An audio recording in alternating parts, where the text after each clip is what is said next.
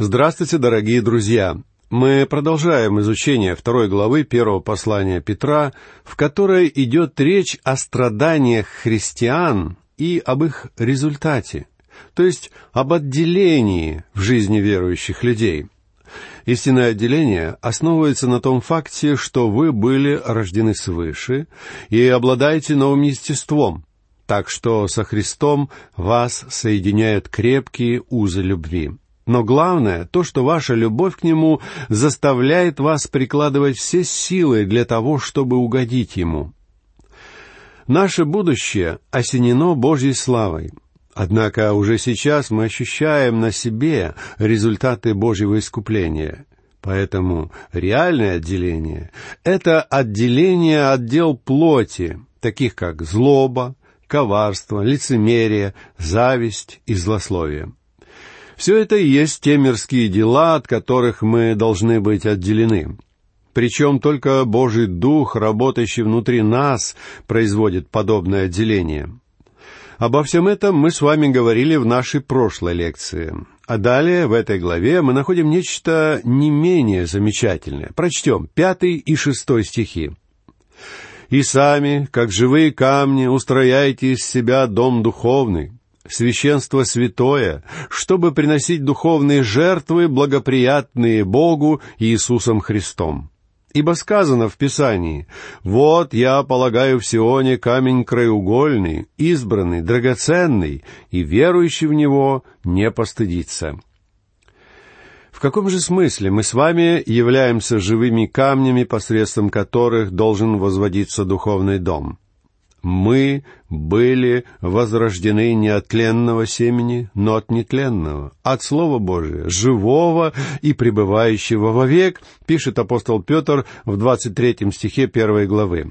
Вы можете вспомнить, что после того, как Петр произнес свои знаменитые слова исповедания Христа «Ты, Христос, Сын Бога Живого», Господь Иисус сказал ему ты, Петр, и на сем камне я создам церковь мою, и врата ада не одолеют ее».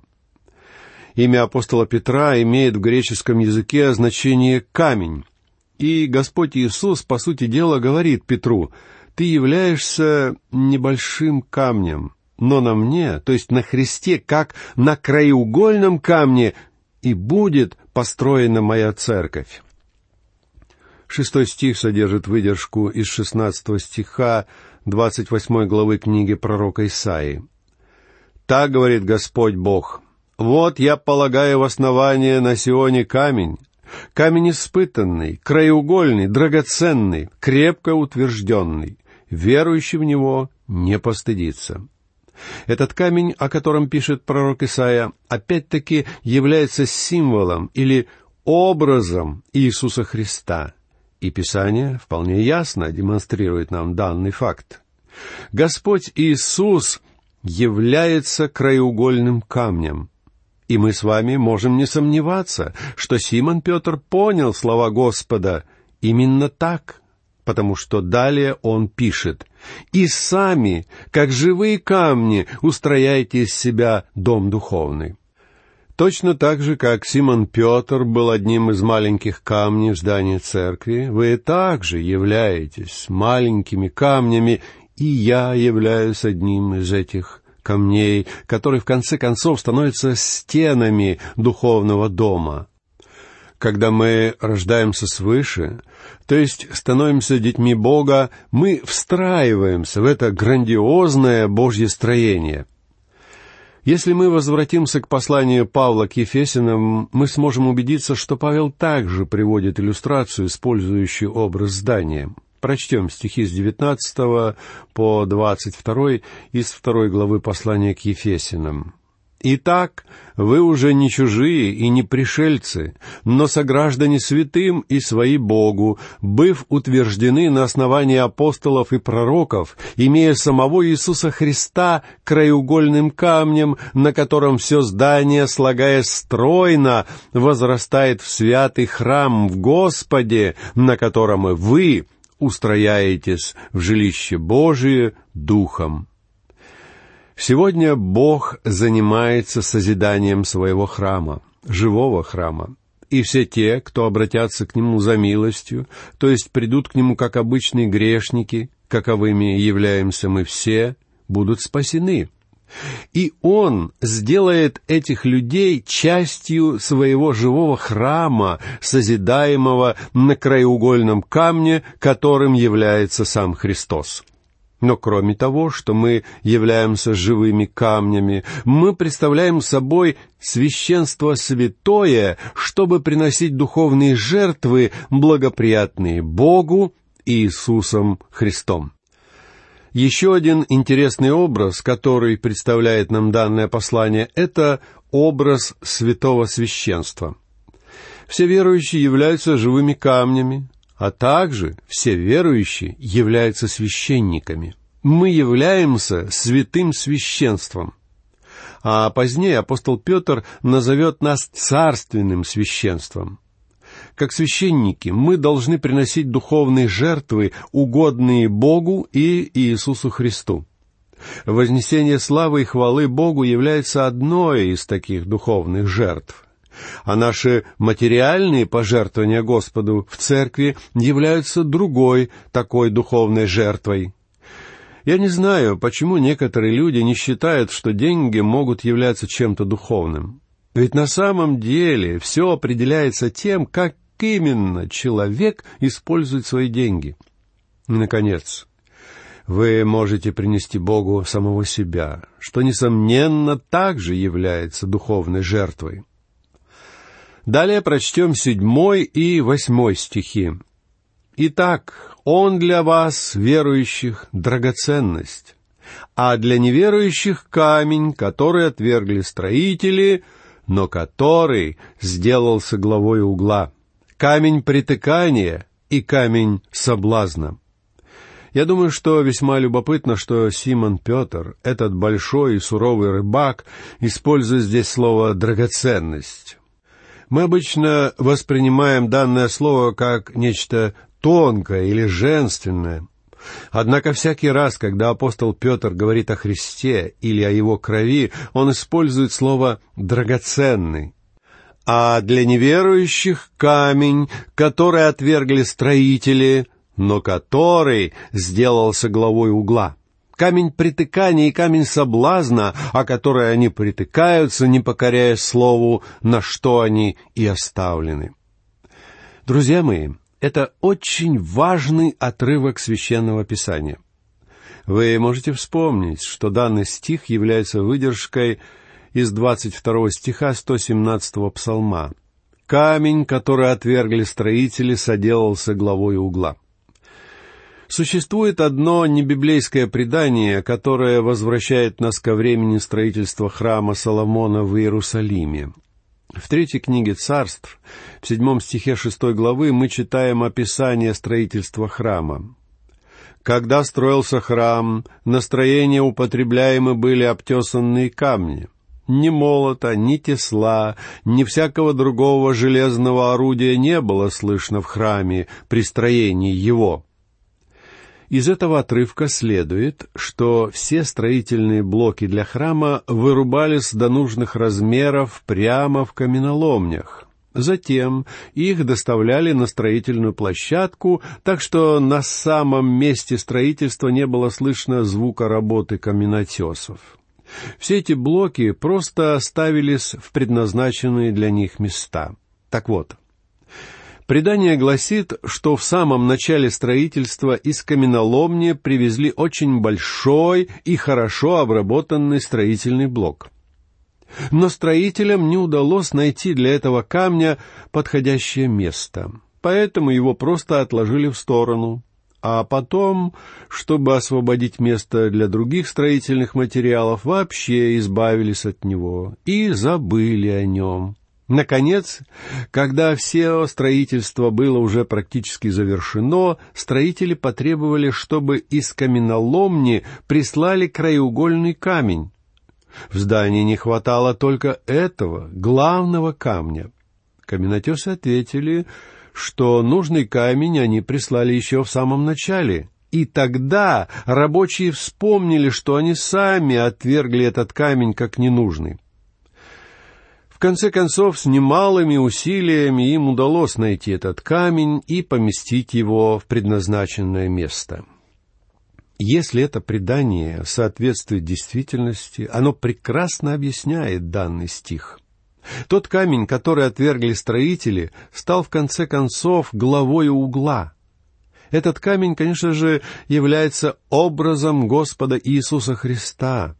Когда Он пришел в этот мир, он был отвергнут своим собственным народом. Апостол Иоанн в самом начале своего Евангелия пишет, что он пришел к своим, и свои его не приняли. Причем Спаситель был отвергнут не только в то время, но и сегодня мы с вами живем в мире, который открыто отвергает Господа Иисуса Христа. Взять хотя бы наше празднование Рождества – Люди сегодня с великой радостью отмечают этот праздник, указывающий на приход Спасителя в наш мир. Но при этом нетрудно убедиться, что люди открыто отвергают самого Спасителя. И я бы сказал, что верхом лицемерия можно назвать поведение человека, когда он отвергает того, чей день рождения с радостью празднует. Друзья мои, либо Господь Иисус Христос является для вас сегодня путем вверх, либо Он становится настоящим камнем преткновения. И это подводит нас к поистине чудесному отрывку священного писания, который показывает, что жизнь христианина должна соответствовать его положению во Христе. И до тех пор, пока мы не живем такой жизнью, мы не сможем в полной мере ощутить, что значит быть христианином. Прочтем девятый стих. «Но вы, род избранный, царственное священство, народ святой, люди, взятые в удел, дабы возвещать совершенство, призвавшего вас из тьмы в чудный свой свет». Апостол Петр, перечисляя здесь несколько поистине чудесных истин, относящихся к нам с вами. Мы, как верующие, являемся избранным народом, царственным священством, святыми и взятым в удел народом, то есть его особым народом. Однако особый вовсе не значит странный или чудаковатый. Божьи люди вовсе не должны быть странными и неприспособленными для этого мира людьми. Мы являемся избранным народом, что означает, что мы стали особой избранной расой. В Ветхом Завете Бог избрал в качестве своего собственного народа детей Израиля. Поэтому в Священном Писании мы читаем о двух избранных группах. О народе Израиля, названном избранным народом, а также о церкви, которая тоже называется избранным Божьим народом или избранными людьми. Однако давайте не будем забывать, что апостол Петр обращается здесь к своему собственному народу, то есть к уверовавшим во Христа представителям иудейской диаспоры, которые были рассеяны по всей территории Римской империи и за ее пределами.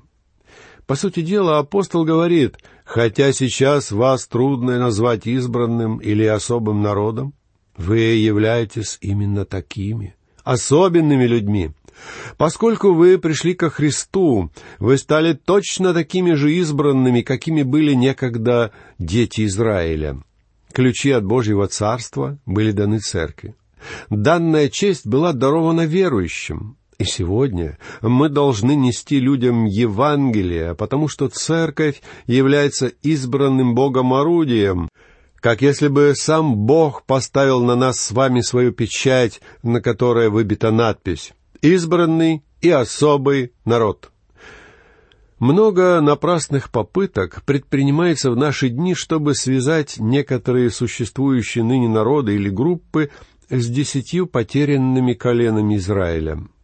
Выдвигаются версии, что это цыгане, мормоны, адвентисты, причем есть и иные гипотезы. Что ж, если действительно удастся доказать, что какая-то группа наших современников действительно является одним из этих потерянных израильских колен, что из этого?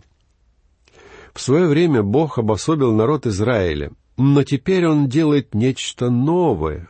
Он призывает к себе избранный народ, особый народ из представителей всех языков и народов, и все они вступают в новые взаимоотношения с Богом в Его церкви. Хотя мы с вами говорим, что мы пришли ко Христу, Бог утверждает, что это Он избрал нас. И мне очень нравится данное обстоятельство. Господь Иисус сказал своим апостолам, как мы читаем в 16 стихе 15 главы Евангелия от Иоанна, «Не вы меня избрали, а я вас избрал». Разве не удивительно сознавать все это? И я не думаю, что я сильно ошибусь, придя к заключению, что поскольку Он избрал меня, Он несет за меня всю полноту ответственности. Ответственность возложена на Него, потому что я принадлежу Ему. Как чудесно, друзья, что Спаситель избрал нас. Кроме того, мы с вами являемся сегодня царственным священством. В те далекие ветхозаветные времена Бог избрал весь народ Израиля, чтобы эти люди стали его священниками. Вот почему я верю, что на протяжении всего тысячелетнего царства весь народ Израиля будет народом священников и будет исполнять священнические функции здесь, на этой земле. Однако дети Израиля согрешили, а потому Бог выделил из их среды только одно колено, чтобы его представители исполняли священническое служение. Священники должны были принадлежать только к этому колену. На сегодня на нашей земле уже нет института священничества, которое бы признавал наш Бог. Единственным исключением являются сегодняшние верующие. Ибо каждый верующий в Господа Иисуса Христа является истинным священником. Израиль был народом священников, но сегодня священническую роль взяла на себя Церковь Божья. Когда-то давно в своей церкви я прочитал проповедь, в которой утверждалось, что все верующие являются католическими священниками. Дело в том, что слово «католический» переводится как «всеобщий», и в этом смысле каждый верующий действительно является католическим священником, и все мы имеем доступ к Богу. Поскольку мы принадлежим Христу, мы можем прийти в Его присутствие, то есть в само святое святых. Симон Петр говорит нам здесь, что мы, как верующие, являемся участниками царственного священства. Мы являемся детьми царя, а несколько позднее в этом послании мы прочтем, что глаза Господа устремлены на праведных, и Он слышит молитвы их. Что может быть чудеснее этого, друзья мои? А также мы с вами являемся народом святым. Народ Израиля никогда не был свят по своему поведению, и в точности то же самое можно сказать о церкви поражение Израиля бросается в глаза, в то время как неудача церкви внушает отвращение. И в то же самое время мы все являемся святыми по нашим взаимоотношениям с Ним, потому что Христос становится нашей праведностью. Если вы и имеете какое-то право стоять перед Богом, то причина заключена вовсе не в вас, Причина кроется в Иисусе Христе. Я не могу представить себе ничего более удивительного, чем тот факт, что сегодня я обретаю в нем истинную полноту и завершенность. Какая радость и какая честь быть частью святого Божьего народа, который сегодня является новым народом в этом мире. И, наконец, все мы являемся людьми, взятыми в удел — то есть его собственным народом. Мы его приобретение, мы истинное Божье имущество. Мы принадлежим Ему, так что в этом мире появляется не только новый народ, но также и люди, которые являются Божьей собственностью. Именно это и делает нас особыми. Я не знаю, почему некоторые христиане боятся этой особой роли. Как я уже сказал, это вовсе не означает, что мы должны отличаться странностью поведения или неадекватностью поступков. Это лишь означает, что мы принадлежим Ему. Мы являемся Его собственным народом. Это точно так же, как юноша, который впервые начинает зарабатывать собственные деньги. Раньше родители содержали его, но теперь это его собственный заработок, который принадлежит только ему. Это нечто, ради чего он трудился, и что теперь по праву принадлежит ему. Точно так же и работа Христа по искуплению всех нас потребовала, чтобы пролилась его собственная кровь. И потому теперь он имеет особый народ, который в полной мере принадлежит ему. В своей первосвященнической молитве, которую мы находим в 17 главе Евангелия от Иоанна, Господь Иисус сказал, «Я открыл имя Твое человекам, которых Ты дал мне от мира. Они были Твои, и Ты дал их мне». А также он сказал, как мы читаем в 37 стихе 6 главы того же Евангелия, «Все, что дает мне Отец, ко мне придет, и приходящего ко мне не изгоню вон». Друзья мои, как чудесно, что Бог Отец отдал нас в руки Христа. И Бог призывает к себе своих людей, то есть тех, кто принадлежит Ему. Сегодня Он призывает к себе вас, друзья мои. И неважно, кем вы являетесь и к какой расе принадлежите. Иисус Христос призывает вас стать Его чадом.